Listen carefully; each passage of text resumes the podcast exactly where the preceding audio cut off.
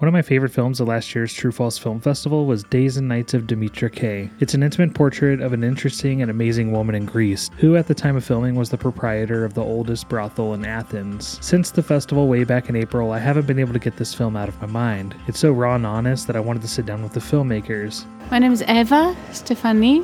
My name is Amanda Livanou. The film is uh, Eva Eva's film, uh, Days and Nights of Dimitra K. Dimitra really, in Greek, her name is. And immediately upon meeting them, I could see why the film was so special. Ava and Amanda had such a close relationship, and Ava is such a warm and giving person that it really comes across in her film. I asked her what inspired her to make this film and tell this story specifically. Well, uh, Dimitra inspired me.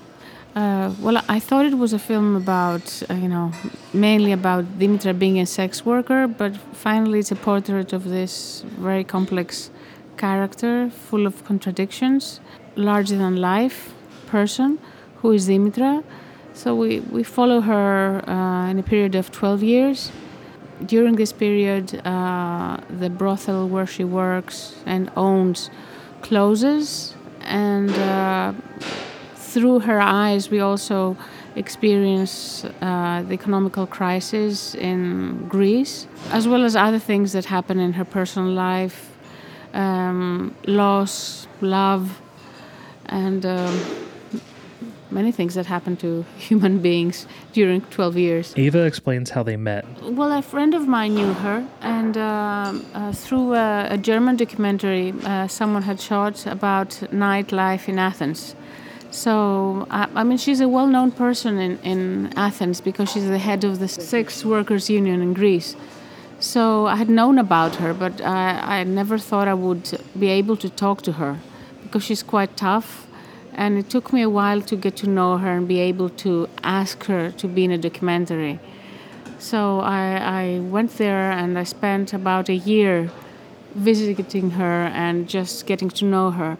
And after that, she, she accepted to be filmed. Amanda has produced many of Ava's films, and she said she originally said yes to the film because of one image. But I remember it was prior to the financial crisis where we had a more carefree life, prior to the big hit of the crisis. But Eva showed me a small clip, two, three minutes, which did not make it into the film, which was Dimitra driving around on a sunny day in Athens driving around in a sports car, um, not a posh sports car, but a sports car with an an open roof, and she looked so carefree and interesting, and this slow hand thing that that Eva does, I think, in her movies. And so Eva said, "This this is what I want to do," but I would have said okay no matter what because I like everything she does and I like her. So I had no idea what we were doing when I said okay. Uh, I mean, first off, you know, I'm thinking about this. We're here in the Midwest of the United States talking about this film. I mean, not only is sex work incredibly stigmatized and hard to talk about, so I'm curious what the attitudes like are in Greece. Well, I think, you know, Greek society is very uh, traditional and very conservative. At the same time, lately, things have been a bit better and people are more open to talk talking about these issues. And but I, still, I think there's a lot of resistance, really. And uh, even by people who are supposedly more progressive or more radical, I mean, including me, I, I was quite, uh, you know, shocked uh, and uh, timid in asking various things. And I, I, didn't feel, you know, very free to ask things and to, uh, it was quite new to me to be in a brothel. And it, exotic as well. So I, I, am still wondering what really drove me to go, be in there. Uh, and it's a question that I still have unexplored.